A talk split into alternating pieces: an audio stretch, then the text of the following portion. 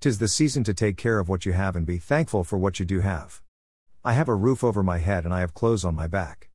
I have a working vehicle that I own and I'm working on paying it off. I have a phone that halfway works, but that's okay because it still works and I'm not upgrading to the latest and greatest.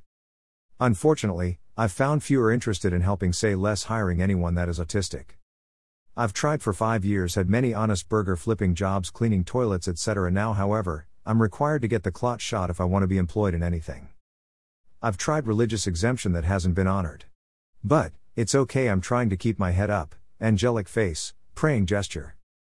I think the scars that are on my arms from past and current self injury, cutting dealing with stress and autism, scare people. This saddens me.